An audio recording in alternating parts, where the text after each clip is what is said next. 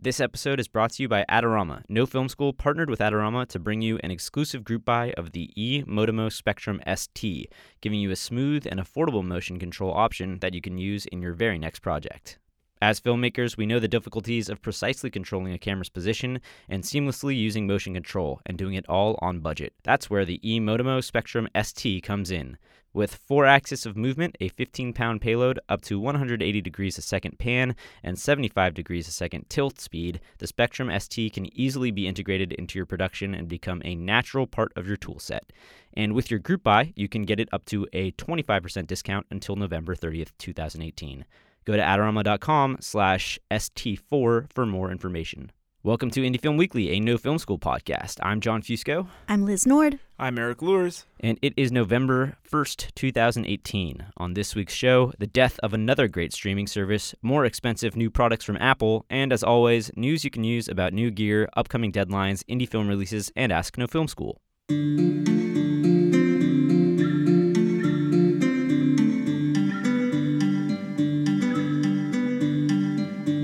Hello and welcome to the show again. Uh, it's the day after Halloween here. Oh, Um, we're not doing our Halloween show, but I had to do at least one Halloween sound effect. Yeah, effect. and we are still dressed up in costume for the episode, even though you can't see us. Erik is a member of the Blue Man Group. I am, yes. I, I shouldn't even be speaking if I was going to really be in character then, I guess. But yeah. He'll break out the drums later. Uh huh. Uh, Liz, you're a skeleton, Yes. and I am an SF Giants boy. Cool. Actually, you're like a Bay Area guy. You I got am like a Golden Bay State Area guy, Warriors but- and This is basically just how I am every day. um, we didn't plan them too uh, in depthly, but, you know. Yeah, it there's not much of a theme going on. No, no. We don't get invited to Halloween parties. No, No. I, you speak know, for yourselves. Did you? Actually, you guys, you'd be so proud of me. Me, the wuss of the show. I went to a horror movie this year. What was it? This for Newfest. I went to a drag queen slasher film, What? normal, Oh. called Killer Unicorn, shot here in Brooklyn. wow. Oh, I would like to see that. And Is I it- didn't even leave, although I was tempted several times. I actually did dress up for Halloween. Can you guess what I dressed up as? A guy from Super Deluxe? Nope. Um, as Nicolas Cage's character in Mandy? Yeah. really? Oh, oh. That's perfect for you. Yeah, it was pretty good, but then I didn't even end up going out, and I stayed in. You just, dressed- You just I sat on your couch covered in blood? I just, yeah, I just uh, sat in and had a few friends over. We were gonna go out, and then we got too caught up in this thing, and uh, before we knew it, it was 3 a.m. and we were doing a stage reading of the Frasier episode of Halloween. Oh, So it was wow. a very, that's how. I do not know what to say. That's about how I that. spend my Thanksgivings, actually. yeah, Oh yeah, yeah. The Frasier episode of Thanksgiving. I think there's one, maybe. covered in There's blood. gotta be, though, yeah. Also, exactly. yeah. Anyways, another thing that's happening soon is uh how do you call it? Voting day? Is that what we'd call it? Is it still election day? Election Election day? day, yeah. still It's actually an, a, a holiday, so it's all caps. Oh, wow. I learned that being a, I learned that being an editor here at No Film School. It's capital E, capital D, Election Day. Well, we've got some work to do before it's an actual holiday, I think. Damn sure. Uh because many of us still have work on election day holiday. Uh but how about you guys? Are you guys planning on voting? You fucking know I am. Oh my goodness gracious, no, I'm serious about this. Liz, maybe I'm still on the fence. You don't know how I feel. Uh, I just nothing sure, to I'll do vote. with you. I'll vote. Why not? Who, who's up? Who's who's who's who's playing this year?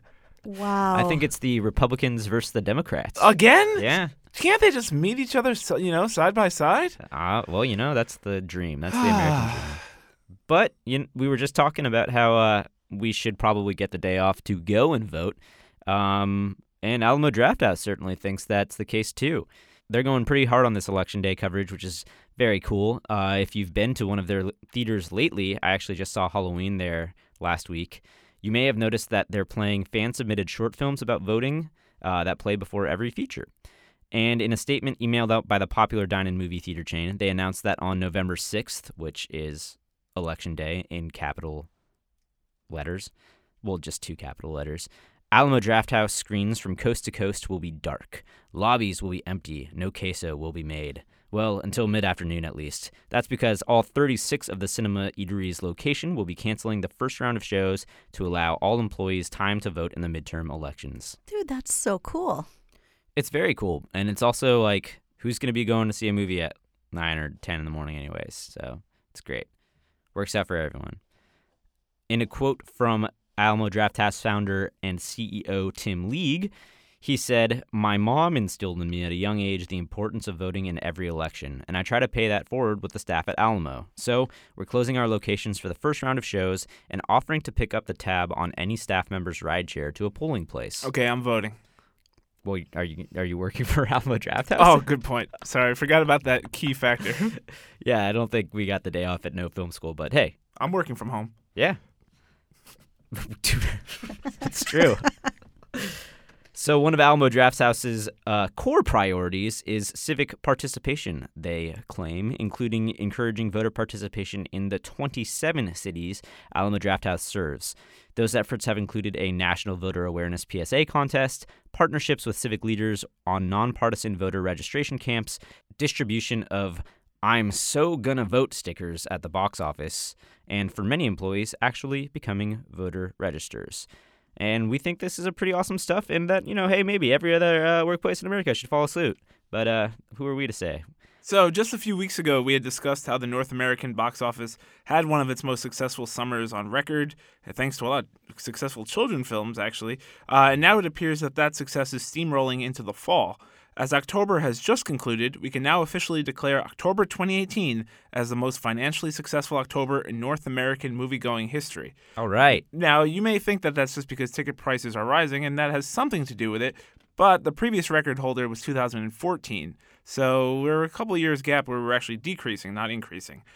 So, led by Venom, Stars Born, Halloween, Smallfoot, and Night School, films in theaters over the past month grossed a combined $795 million, beating the previous record holder of 2014 by almost $40 million, which was then dominated by David Fincher's Gone Girl and Annabelle, which is of the Conjuring franchise.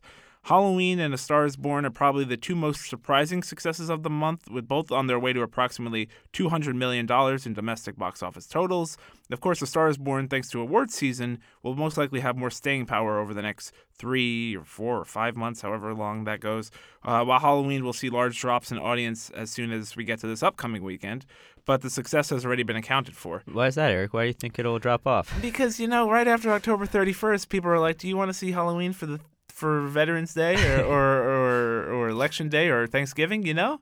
I don't know. I'd still watch a horror movie in November. Oh, I will be. Definitely. Uh, but Halloween only had a $10 million production budget and has already grossed 13 times that amount here in the U.S.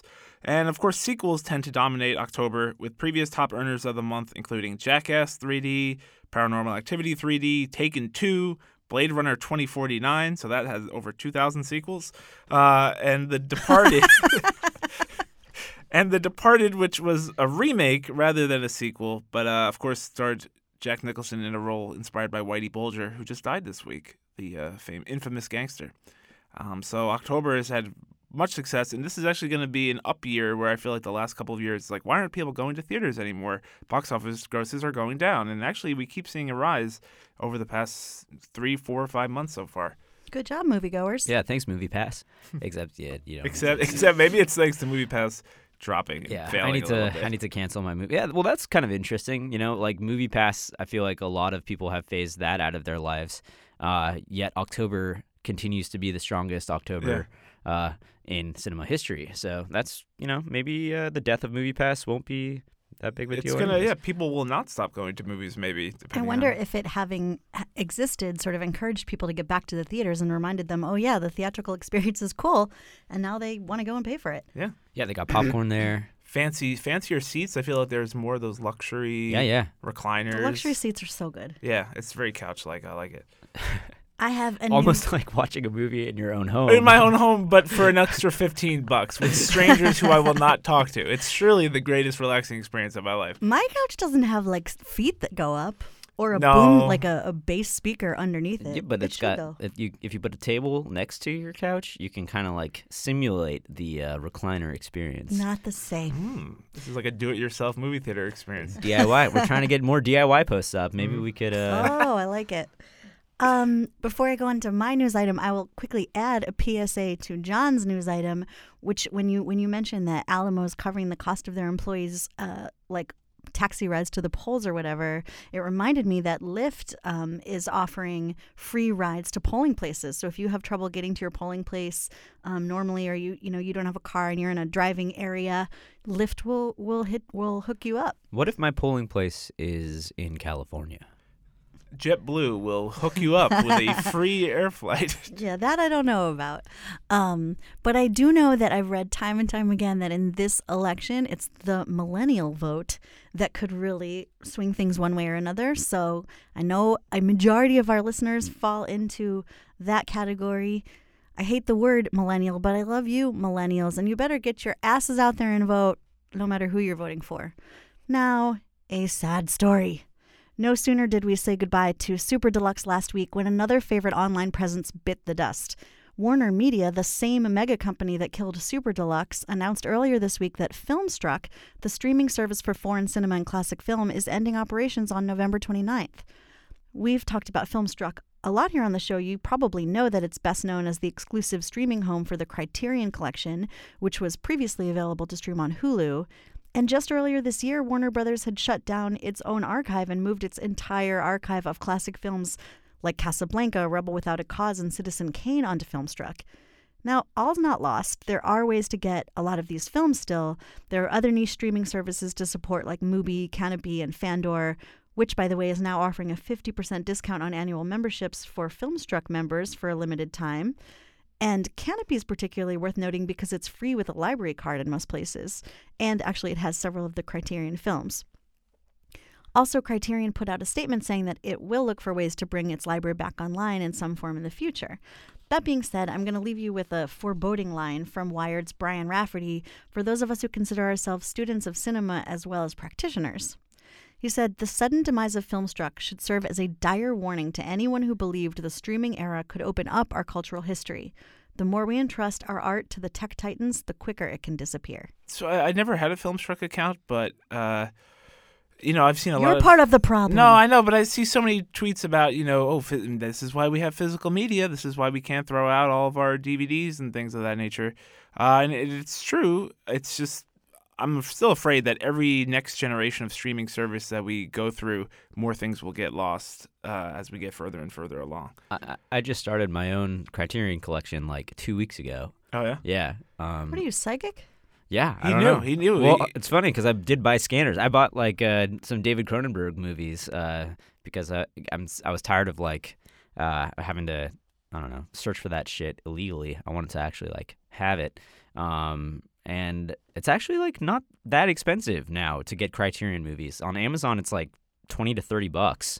Uh, Barnes and Noble, it's like fifty bucks Yeah. still for some reason. But um, yeah, and, and they're all Criterion is always having these like flash sales where they put like fifty percent off um your entire purchase, uh, deals going on. So like, you know, follow Criterion Collection on Instagram or Twitter and like trying to keep up with that.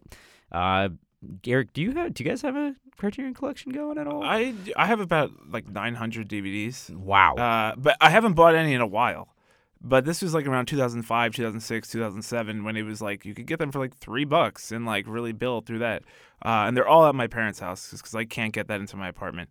So I do. I probably have maybe 40 Wow. criterions or so. Awesome. Yeah. Uh, I used to just be interested in like getting those out of print ones because of the commentaries and there were Mhm. some Yeah, Yeah, totally. it's didn't awesome. over. And, the uh, the yeah. the Videodrome Blu-ray that I got uh, has like a panel with Cronenberg, Carpenter, and uh, I don't know. I want to say De Palma That would make about like horror, on, like on it. yeah. Um, and then in addition, it has like the two separate commentary tracks, like uh, you know, one from um, one from Cronenberg and one from Blondie and uh, James Woods. Oh. So Well, that's one of the bummer things about Filmstruck closing too, is that they were creating all this original content with like cool behind the scenes stuff, and I hope that that finds a new home somewhere and doesn't just like disappear because Filmstruck disappears. Yeah.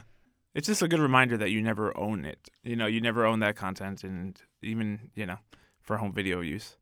and now here's Charles Haine with the gear news. Charles, are you here today? Hey, everybody, this is Charles Haine. I am here with tech news this week. So, our biggest story this week is Apple rolled out a whole host of new tools for professionals. And this was a first for us, or at least for me. We were invited to the press event with like Tim Cook on stage and everybody there. And it happened literally around the corner from us, like 200 feet from here at the Brooklyn Academy of Music, where we all see movies all the time. Uh, crazily, they shut down the streets like blocks in all directions with like NYPD everywhere. It felt like a politician was in town, uh, but it was just an Apple product release. Also, the crowd didn't really feel like the normal tech news NAB crowd. It was like a little more stylish, a little more like international jet set. There were definitely some like famous YouTubers there, I felt like. So it was like a really interesting thing. I was very excited to finally get to go to an Apple presser. Um, but the real news that you guys all care about, because you guys don't care about what I was up to on a chilly Tuesday morning, is they released three things, all of which I think are kind of useful for filmmakers. So, first, the MacBook Air, which, like, look, if you're a writer, the MacBook Air is all you need. A lot of directors we know use them. Even some producers we know use them. They're wonderful machines, but they haven't been updated in like five years. And now new MacBook Airs, which are like the latest laptop ever, and they have Thunderbolt 3 ports, which is amazing. And they even had a slide of the MacBook Air and the Blackmagic eGPU, the external GPU box. And we love that they had that slide because that was the first thing we thought about when we saw the MacBook Airs. We were like, wait a minute. Is this a laptop where I can like write all day in the coffee shop and take it with me, never worry about it, and then back in the office, plug it in the GPU and have like a real workstation? And I think they are claiming that it is, which is really cool. They also have the, the full row of function keys, because if you've read either of my MacBook Pro reviews, you know the touch bar doesn't make any sense to me. Um, full row of old school function keys with Touch ID, which is kind of bold especially because the MacBook Air really seems like the product that would get a touch bar. So the fact that there is no touch bar is really interesting to me. And it makes me think maybe Apple is, you know, they have all sorts of internal monitoring on how much people actually use this stuff. I wonder if Apple's like, oh, the touch bar's a flop. And maybe we won't have to put up with it in our MacBook Pros next year, which would be awesome. Because I like Touch ID. I just never use the touch bar. I even put stickers on mine so I could find the spots in the dark. Next up, a new Mac Mini, which doesn't seem that interesting at first because you're like, I'm a filmmaker. I need a Mac Pro or I need a Mac Pro. But honestly, like, you see Mac Minis all the time. Like, all sorts of little post houses have it as like their little like user server to let you log into different machines with different logins and or you'll see it all the time like I had one as my home media server for a long time and they're just around like I see Resolve servers put on Mac Minis all the time. And what's super cool about this one is not only did they keep the Ethernet port, you can optionally upgrade that Ethernet port to 10 gig, which is huge because 10 gig is copper networking, but it's super fast copper networking. Obviously, you could get those speeds out of fiber before, but fiber is annoying and you need like a full time engineer to maintain it, and the cables are expensive, whereas copper cables are cheap. And so most post houses on like the indie level all run on copper. So this is really exciting. Now all of a sudden I can have my Mac Mini and a Jellyfish and an iMac Pro, and all of them can be pulling that media off the Jellyfish at 10 gig speeds, which is like plenty of speed for a lot of work. So that's super exciting. They also let you really beef the Mac Mini up, not in graphics, although you could use again the eGPU. Um, but there's like four Thunderbolt 3 USB C ports. There's two legacy USB 3 ports, like the old shapes. You don't need dongles. You can get up to 64 gigabytes of RAM. The processors are pretty fast. You could actually maybe build a little workstation out of it with an eGPU, which could be kind of cool, especially because it starts at like 799 and then you get the 699 eGPU. And for like 1400 bucks, you'd have sort of a screaming machine. So the Mac Mini is also cool. And then last up, they did a whole host of upgrades in the iPad Pro. The biggest news here, of course, they got rid of the Lightning port and replaced it with USB C port, which is like something we we all thought Apple would never do. But it's great because USB C is way more robust than Lightning. You can plug it into a 5K monitor and drive a 5K monitor with your uh, iPad Pro. You can hook it up to your camera to download photos directly. You can hook it up to a little mixer box. They didn't show a photo of it hooked up to a hard drive though. So I don't know about like editing on it plugged into an external hard drive. But if they don't officially support it, I bet someone else will figure out a workaround. In the meantime, they claim it's got like an insanely powerful graphics processor. Uh, they were showing this insane uh, Photoshop demo with like hundreds of layers, massive resolution. It was a three gigabyte Photoshop file they were working on and it appeared seamless. So I'm excited to see how that ends up playing into filmmaker workflows. To be honest, I think touch will come to pho- photographers way before touch comes to filmmakers, but I'm still excited to see what happens. Up next, we ran a review of the Emotimo Spectrum ST. Um, I played with this thing over the summer, and it's really cool. It's not necessarily new, but it was like our biggest hands-on time with a sort of like independently affordable motion control unit.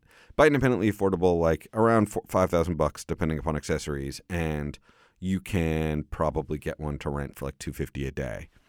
Why did we do it? Well, lots of reasons, but one of the things is a lot of like f- affordable style motion control stuff is starting to come out. And then I have this experience when I was like in film school 20 years ago where I built a jib. And what was great about that is I always had a jib and I used it constantly. And I went jib crazy and I was like throwing the jib around everywhere and all these jib shots where we didn't need them. And I sort of got like, I got like jib craziness out of my system like when you first start cooking and you put bacon on everything because it's just so good. You sort of gotta like go through that phase. And I learned how to think about jib moves and I learned how to plan them better. And because the tool was just always around. And now I can watch a movie, and I'm thinking of a specific movie here, uh, but I won't name it. Uh, where you're watching a movie and you're like, oh, the director just only had a jib that one day, and that was the first day they ever had a jib, and they didn't know what to do with it.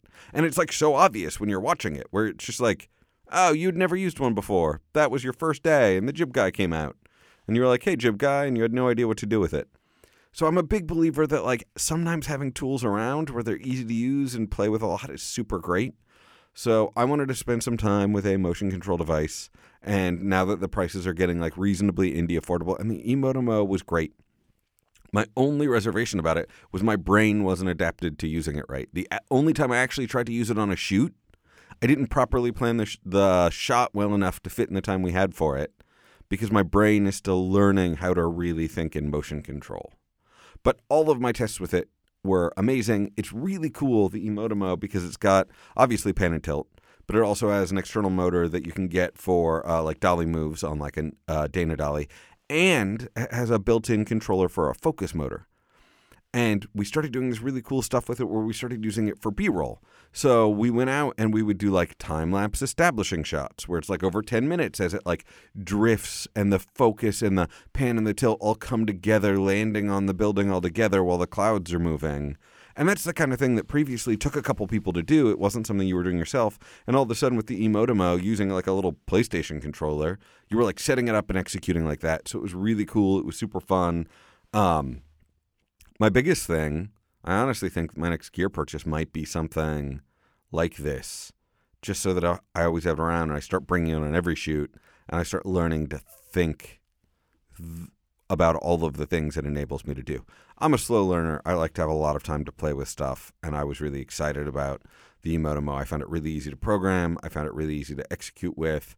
Uh, I found it very robustly built, and I was surprised at a few cases it packed up into. Uh, next up, DJI has upgraded the Mavic 2 to the Mavic 2 Enterprise. If you don't remember, uh, Randall Asulto, our drone master, uh, did a nice review of the Mavic 2. It is amazing. It is a real powerhouse drone. It is so far head and shoulders above the rest of the pack. It's like super exciting. Um, well built, great image quality. You can even get one with a Hasselblad branding on it that's got the bigger sensor, which really produces some beautiful imagery. It really gives, I mean, obviously, there's still going to be times you want to use the Inspire 2, but it's a powerhouse. And what's fun about the enterprise accessories are most of them aren't going to be that relevant. Uh, like there's one that attaches a speaker to the top so you can like broadcast messages useful in enterprise. I guess maybe useful on a film set for directing extras. Like you have a thousand extras out there in the distance, and you can fly a drone out, and then the first AD can be like, "Everybody, raise your swords." Um, but there's probably other ways to do that without a drone. Um, but the cool thing is that there is sort of an accessory mount, and there's a spotlight built into it. And we all love lighting off drones, right? Because when you're doing a night scene, sometimes you just need to like throw a little backlight up there, a little far in the distance. Now, obviously, the drama with lighting from drones is the noise, But if you're doing like an MOS thing where it's not dialogue and like a character is running through a field at night, the ability to just like put a little rim light on them to separate them out from the background and throw it up in the sky and have a drone operator sort of stay far enough away it's not interfering with your shot, but close enough you're getting like a little dust on the back of the person.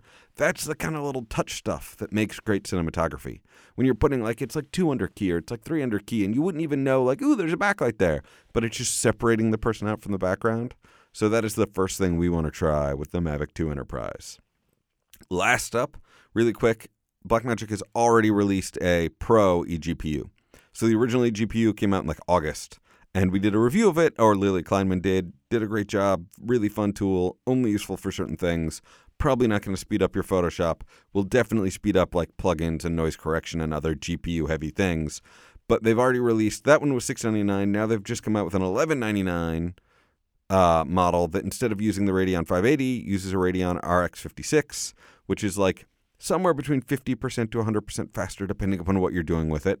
So there's going to be some things where it really makes it scream. There's going to be some things, I mean, even the worst things, you're going to get a 50% bump if it's a GPU thing. Um, frustratingly, even though they say Pro, it still doesn't have like a mini monitor integrated into it with an SDI out. That's what I really want more than anything else. So I don't have to bring like a separate monitor output to set. I could just roll up with like an eGPU and a MacBook Air and a mini uh, resolve panels and like be color grading. And obviously, if I'm bringing all the rest of that stuff, bringing a mini monitor on top of that's not the end of the world. But you know, the fewer cables, the more integrated you can get, the better off we are. So, Blackmagic, if you listen to this, uh, if you have like a, an Ultra Pro coming, it would be awesome if it had a mini monitor with SDI out built in. You know, among all the billion of other things you're working on. This is Charles again with Ask No Film School. Emil F. Scanning asks I'm shooting an outdoors scene in November in a small shelter with some planks missing from the walls, and I'm thinking about creating that light beam effect by using a hazer. The problem is, the only lights I have are these smaller LED lights, which aren't super bright. And he includes a link. I'm shooting in daylight, probably in the morning, like 8 to 10, 11 a.m. The sky is probably going to be cloudy. Is the sunlight going to be too bright for the LEDs to create the light beams? So, the first thing we can say, which we always say, is like shoot tests. We're huge believers in testing. We will shoot multiple tests. We will shoot like three sets of tests for a single scene. Testing changes everything. Often you'll do one set of tests, you'll learn some stuff, you'll test other stuff in day 2, you'll you'll learn some more stuff, and then you'll learn all sorts of other stuff in testing day three, and then you walk to set and you're like, ah, oh, I've tested all this, so I'm feeling confident. And then, of course, the weather will be different on the shoot day. But whatever, testing is great. But you gave us some info in there, and based on that info, the lights you mentioned are not going to be powerful enough to fight daylight. The lights you mentioned are perfectly great lights for like working in a night interior, but they're these sort of LED panels that are not really going to punch out enough volume to go against daylight. They probably can't even fill fill on a daylight shoot.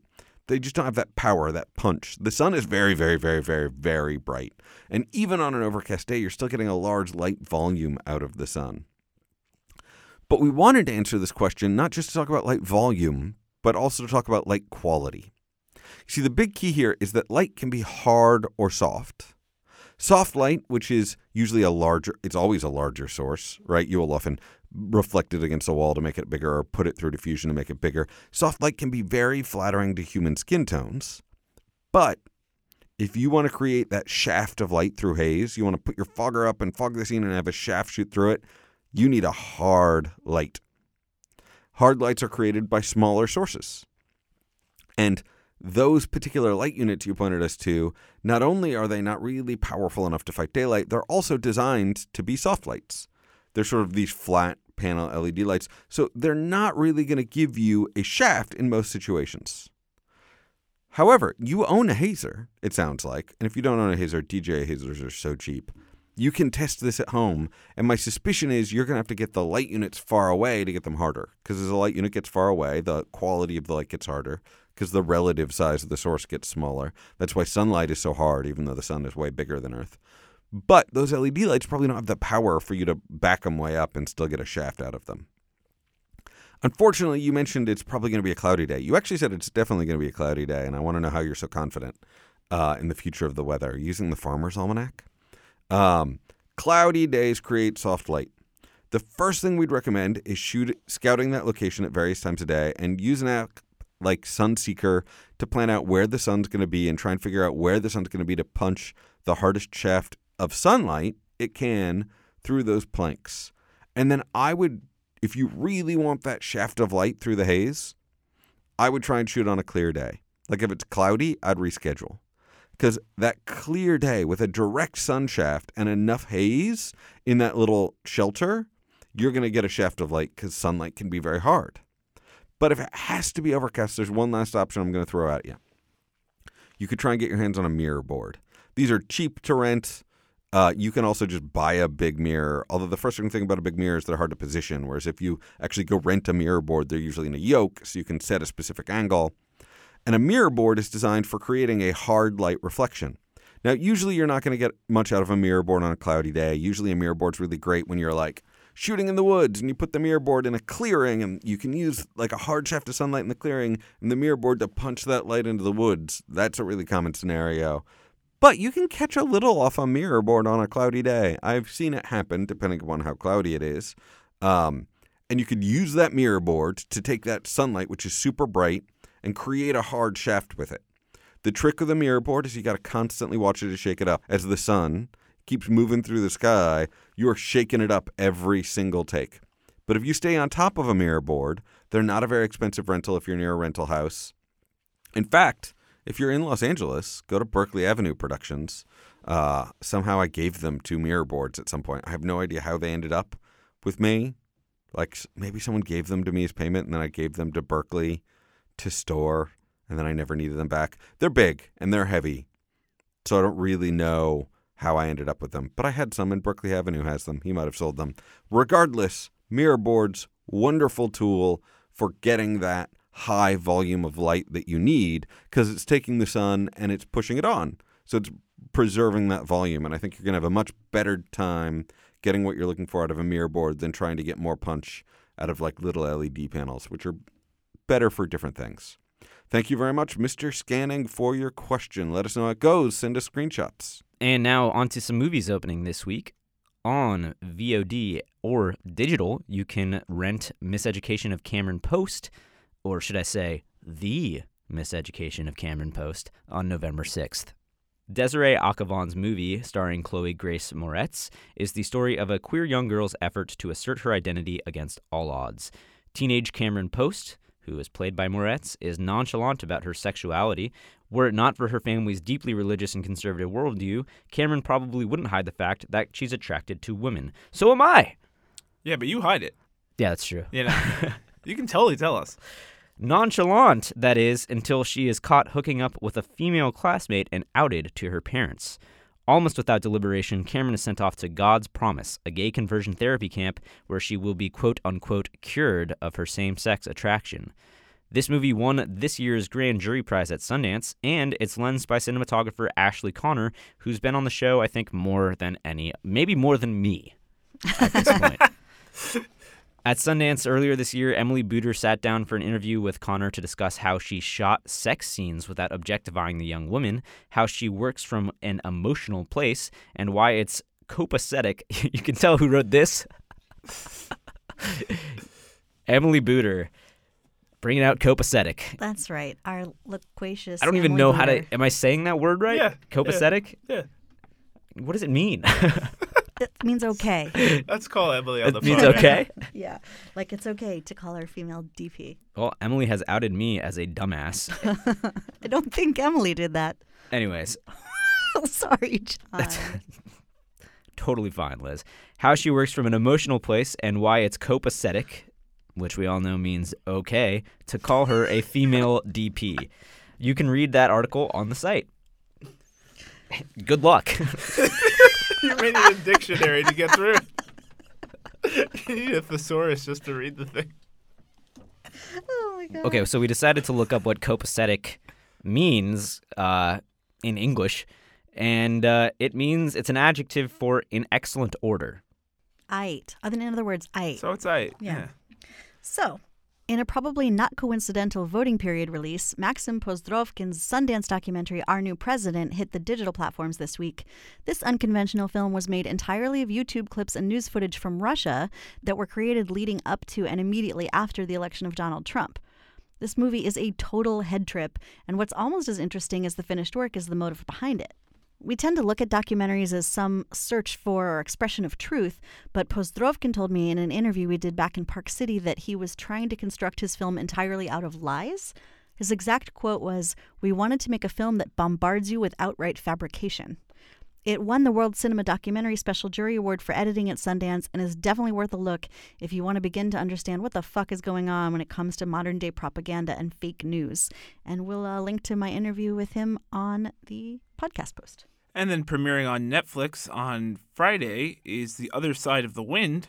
So it's good news. We can all finally watch Orson Welles' unreleased film. So between Welles' death in 1985 and the middle of this decade, the footage shot between 1970 and 1976 had sat on several continents in ill marked cans, the bulk of them in a Paris vault at the mercy of financial claims and counterclaims. So Netflix coughed up the big bucks to pry loose the estimated 100 hours of unreleased footage from interested parties. Welles edited 30% of the movie and left behind notes and annotated scripts, but it was editor Bob Murawski who labored to channel the spirit of Welles and bring the other side of the wind to the form it's in now.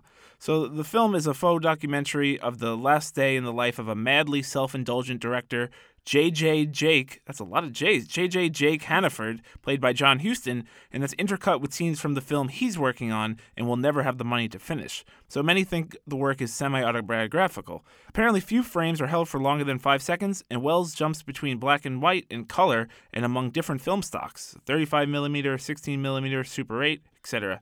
Netflix is also preparing on releasing Morgan Neville's superb freeform documentary of the film's making, They'll Love Me When I'm Dead, this week as well, so it's a nice companion piece. Chris Boone wrote more about the film's long journey in his article, Netflix Swoops In to Finance the Completion of Orson Welles' Final Film. So I've heard a lot about this. It was at the New York Film Festival and I believe Venice, and it'll be weird to be able to stream a new, quote unquote, new Orson Welles movie. I actually saw the documentary "They'll Love Me When I'm Dead" at Camden last month, and um, it's really bizarre. Like I think for for us as filmmakers, it's really worth watching the doc, even if you don't see the feature, but seeing them as companion pieces, which is how they played at Venice, like would be really interesting. But I mean. It's a tough watch because it's like you see this, you know, someone we look at as one of our greats, kind of like in his falling apart stage. It's hard. Oh, there's a lot of behind the scenes on set footage too, or is there any of that? It's it's all kinds of stuff. It's it's a lot of interviews with people who were there and were sort of like, yeah, so things got a little tough for old Orsi. Yeah. Yeah. Peter Bogdanovich with his ascot. Yeah, exactly. Have you ever seen that like commercial of Orson Welles uh, Drunk. with wine? No, I don't think he was drunk, but he was. Well, he trying- seems so drunk. He might have been drunk. I think he was just like egotistical, like about it. But he he was like selling wine. I think. yeah, it's like great. he was like selling bad champagne. Yeah. And he was sort of like, "Fuck you, I'm Orson Welles." like, it was Stick it out. crazy. May have been great champagne by the way he was acting about it. Anyways, on Hulu, um, starting November first, you can watch eXistenZ, which uh, I think it's spelled it's it's spelled kind of weird. I think it's lowercase It's e, lowercase- capital X. Yeah, it's lowercase e, capital X, and then a capital, Capital Z, Z, yeah. at the end. Uh, eXistenZ, uh, which is a movie by David Cronenberg. Uh, if you haven't been able to tell by what we've been talking about earlier today, I've been on a real Cronenberg kick this month, and I feel like this uh, film is often one that's overlooked. It's not one of his most core or essential films, but I think it's really Cronenberg's like flexing his muscles. There's there's weird bodily humor. There's trippy sci-fi storylines. Those little squishy video game Yeah, control squishy video- thingies. weird, It's very sexually squishy. Yeah, sexually squishy, yes. giant bugs. Mhm. Uh, so in it, a game designer on the run from assassins must play her latest virtual reality creation with a marketing trainee to determine if the game has been damaged. The film came out in 1999, and this was like right before Cronenberg's Viggo Mortensen Renaissance period. Uh, so that's probably why it, it, it kind of flies under the radar a bit. Uh, it stars a young Jude Law and Jennifer Jason Leigh, as well as Ian Holm, Willem Dafoe, and Christopher Eccleston. So it's got a great cast, and it's a really crazy movie, as crazy as you'd expect coming from uh, crony. And coming to theaters on November 2nd is Prospect. This low budget sci fi film was one of my most anticipated movies going into South by Southwest and ended up being my favorite coming out. Back in March, I predicted that it would unfortunately land on Netflix or a streaming service, but I was wrong, and thankfully it was picked up for theatrical distribution because this one really deserves to be seen on a big screen. In it, a teenage girl and her father travel to a remote alien moon, aiming to strike it rich. They've secured a contract to harvest a large deposit of the elusive gems hidden in the depths of the moon's toxic forests, but there are others roving the wilderness, and the job quickly devolves into a fight to survive. Making low budget sci fi is an incredibly tricky thing to do, especially one as original as this. There generally just isn't enough money to sink into all the production design and visual effects that the genre demands, and for that reason, you have to be extremely thoughtful about which aspects of the production you feel necessary to highlight in order to sort of build a world. In Prospect, the level of thinking that co directors Chris Caldwell and Zeke Earley went through pervades through each and every frame. In addition to writing and directing the feature, which is based on a short of the same name, which you might have seen, Earley actually took on the role of cinematographer as well. The footage is nothing less than stunning. I sat down with the directors at South by Southwest for a podcast and we discussed their decision to rent a warehouse in Seattle, fill it up with 30 different artists from bike makers to carpenters, and go through seven months of pre production, building the universe of their debut feature as practically and detailed as they could. You can check out that podcast and the short the feature is based on on the site. And also stay tuned for another article coming out soon from the director and production designer with tips on low budget production design. That was one of my favorite podcasts you did all last year. Really? I'm excited to see it. Yeah, I thought it was so interesting. Oh, cool. Thank you. Yeah, they're really cool guys. We hung out at South by Southwest after, uh, which is kind of like the first time I've been at a festival, like doing news coverage, where the people that I've interviewed have wanted to like hang out with me after. Usually they want to stay far away. Yeah, exactly. this did not go as planned. so uh, yeah, it's great. I'm so happy that it got theatrical distribution because people were like, when it, when I was going to South by Southwest, they released this teaser trailer um, for the film, and I actually had friends like text me uh, the trailer and be like, "Whoa, this movie looks awesome!" And I was like, "Yeah, I actually have that like sitting in a screener right now. I'm gonna watch it tonight, and I'll tell you how awesome it is." And hopefully you'll be able to see it. And uh, it so now they'll be able to see it. The day before we left, right? For the when Yeah. on the flight, I think. Yeah, I watched it on on Vimeo on my uh, TV, but you know, I'm And now you can watch it on a big screen. Yeah, I can. I was thinking about actually going and seeing it at South by Southwest again, just so I could get that theatrical experience. But um, now I can pay them money. Now for some upcoming grant deadlines. With a deadline of November 14th is the Hot Docs Ted Rogers Fund. Canadian documentary filmmakers with docs in production who have commercially released a documentary or fiction film in Canada are eligible for this fund. In June 2016, Hot Docs and the Rogers Foundation founded the $1 million Hot Docs Ted Rogers Fund to support Canadian documentary filmmakers. Over the coming 10 years, production grants will be distributed to Canadian documentary filmmakers with up to $20,000 granted to three or four projects each year. Uh, now for some festival deadlines. With a deadline of this Friday, November 2nd, is the Santa Barbara International Film Festival, which takes place in Santa Barbara, California, from January 30th through February 9th, 2019. So this is the late deadline, and it's now in its 34th year, this festival, and presents a diverse slate of more than 200 films to an audience of over 90,000. Not in a single screening, though. That would be crazy. The SBIF, also known as SPIF, SPIF, SPIF, also offers seminars with industry. pro- Spiff, spiff, Spiff. spiff. I don't think any of these festivals are ever known as their acronyms. That's me but getting deflated. If you say it, if you say it three times and click your heels Spiff, together, spiff, you just appear spiff. there. Uh, this copacetic festival offers seminars with industry professionals, including directors, writers, producers, and women in the business panels, as well as Q&A sessions with a diverse selection of filmmakers.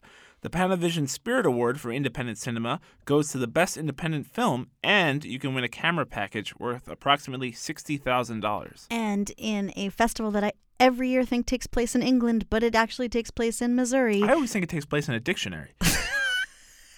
My God, we are corny as hell today. Anyway, the Oxford Film Festival has a deadline of November 5th. Again, this takes place in Oxford, Missouri. uh, in February, and this is the late deadline, so it's your last chance to get to Missouri. This was its sixth year of being named a top 50 film festival worth the entry fee from our mom. And last year's awards included a $10,000 Panavision camera rental, post sound and color work, and cash prizes for several winners, including both the documentary and narrative feature winners. And with a deadline of November 9th is the Cinequest Film and VR Festival, which takes place in San Jose, California from March 5th through the 17th, 2019. And this is the late deadline. Cinequest was voted Best Film Festival by USA Today readers, and the festival programs 85 to 90 percent of its festival from paid submissions annually, the highest percentage of the world's most influential film festivals. Also, as an Academy qualifying festival for the short film categories, Cinequest is proud to honor the winners of its Best Short Narrative and Best Short Animation prizes. And now it's time for some weekly words of wisdom. Weekly words of wisdom. So I, I sat down with the the ever young uh, Frederick Wiseman. Just we had to sit down. He was out of breath. He was very tired. He's 88 years old. But also, you had to choose him for this segment because his name is literally Wise, Wise Man. man. Wise man. So you got to do it. I didn't even think about that. That's, that brain uh, of mine not working. Uh, we asked his films are known for being very very long. Uh, his I think approximately like all of his films are at least three hours on average. Uh, so his latest one, Monrovia, Indiana, is actually a little bit shorter, like 150 minutes. And after nine weeks of filming there uh, in a town that he had never been to before he decided to start filming, uh, I wanted to ask if how did he know that he had a fully realized picture? Because he edits, he shoots about 120 hours of footage and edits down from there to make like two and a half. So like, how do you even? And he's very, uh, let's just say, not too fanciful spoken. He downplays what he does, I'll just say. He's humble. He's humble. He's humble. So what he says is Like me. Exactly. Exactly. The guy was originally seven hours. Yeah. You know? and so what he said was at the end of filming is when he decides, when he knows he's fully finished, and that was pretty blunt. Uh, I decided at the end of filming because I have enough material out of which I can cut a film. In 120 hours, I should probably find something. I have no idea when I begin, and I only have the vaguest idea when I end. At the end of shooting, I think, well, I got a lot of sequences that I think are good, but I still don't have any idea what the film's point of view is going to be. That only emerges after months of editing. The sequences appear in the film as I find them useful to present. The order of the sequences in the film has nothing to do with the order in which they are shot. The sequences are all edited down. Except for the transition shots, there are very few sequences that are in their original length. Sometimes sequences could be, for instance, the senior staff meetings that I show in the film went an hour and a half, and yet in the movie they may be six or seven minutes, maybe two minutes here, a minute there, 30 seconds there, edited together to appear as if it took place the way you're watching it in the film when it didn't. And that's one of the fictional aspects of this kind of filming. Uh, so yeah, as, humble is a great word to describe how he talks about his process, and it is just interesting because while I was talking with him, I was a little. It was a little bit of a harder interview because he does have very curt and brief to the point answers. Just of like, oh, how did you decide to do this? He's like, well, I made the decision to to do this. Yeah, and I'm like, Wow. oh, okay. And then I would kind of like scramble for a few more, you know, questions on the spot. But I, I did like his kind of nonchalant, plainly of you edit it down. You find even when you're filming and even after you finish filming, you it's okay still not to know where your story lies in the documentary. And he takes about a year almost in editing just to find that and kind of whittle it down to shape. Which even though it's still very long films, the amount of footage he has is you know pales in comparison. I like that. It feels very liberating. Definitely, yeah. All right, and we're almost done for the day, but of course we've got some shout outs uh, this week, and I've got one this week because I'm still in mourning a little bit.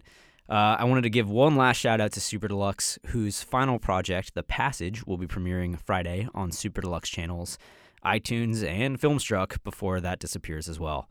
The project was featured at many festivals over the course of the last year, playing in episodic sections. And after its premiere at Sundance, I sat down with the creator, Philip Burgers, to discuss The Passage, which is sort of like a modern day silent comedy. And we'll link to that in the post accompanying this podcast. I really liked the passage as well. It was like a very um Where did you see it again? Sundance. I was Oh, trying to get him on that episodic podcast then, Right. and then you you were able to get him later, which was awesome. Um, I also have a quick uh, shout out, of course, because what's the show without a shout out for me? Um, Daughters of the Sexual Revolution. That's it. Shout out to you girls. Mm. Oh, just kidding. Um, the film called Daughters of the Sexual Revolution, colon, the untold story of the Dallas Cowboys cheerleaders, premiered at South by Southwest this year. That's and- actually SXSW, I think is what they, they like to. oh, by. Yeah, I thought they were the cheerleaders of the SF Giants. No. Okay. Baseball Um, doesn't have cheerleaders. Anyway. Yeah. Um, this movie premiered at SXF. so you can't And, even say that um, It is kind of hard. and is hitting limited theatrical and VOD release tomorrow. One of its producers, Stacey Reiss, is a friend and seems like the busiest doc producer in the game these past couple years. We had her on the podcast for producing The Eagle Huntress, and so we'll also link to that in the podcast post. And congrats, Stacey. And on next week's interview podcast, I'll be talking with Daniel Schmidt, one of the directors of Diamantino, which was the winner of the annual Critics Week sidebar at Cannes, where it premiered. Uh, this movie is fucking crazy. Uh, it's probably the weirdest movie I saw all year. Um, it features a, uh, it's a, it's about a soccer player, very uh, Cristiano Ronaldo like soccer player, who is a man boy basically and um, loses his powers to play soccer. Uh, so he gets like kidnapped by his evil stepsisters and he has to uh, find a way. Oh, yeah. And he like becomes subject to these like sexual experiments. It's very, What? Wow. it's very weird. Uh, there's, as, Finally, my life on screen. as Erik, yeah, you said something. We were talking about it. Uh, oh, yeah. Yeah, in the meeting. In the there are meeting, these yeah. Puppies or these yeah, giant there's like dogs? a giant puppies in Yeah. clouds sequence. It's very. It seemed. I think at NYFF it played like in their avant-garde. Yeah, section, it played at New York right? Film Festival Yeah. too, um, and at TIFF, which is Yeah. where I uh, saw it. It certainly sounds avant garde. it's Yeah. very avant-garde. Uh, and the guys who made it are also very interesting people. So uh, it's a pretty good conversation, and you'll be able to hear it on Monday. That's it for today, though, and uh, you know, thanks for sticking around and listening to it. I hope that it was copacetic enough for you. Uh, you can read all about everything we've talked about on the show on nofilmschool.com. Please subscribe and rate us on iTunes. As always, I'm Jon Fusco. You can follow me on Twitter at Jim underscore John underscore Jim. I'm on Twitter at LizFilm. I'm at Erik Luers. We're all at No Film School, and go vote. Thanks for listening. See you next week. Ciao. Happy Halloween. Goodbye.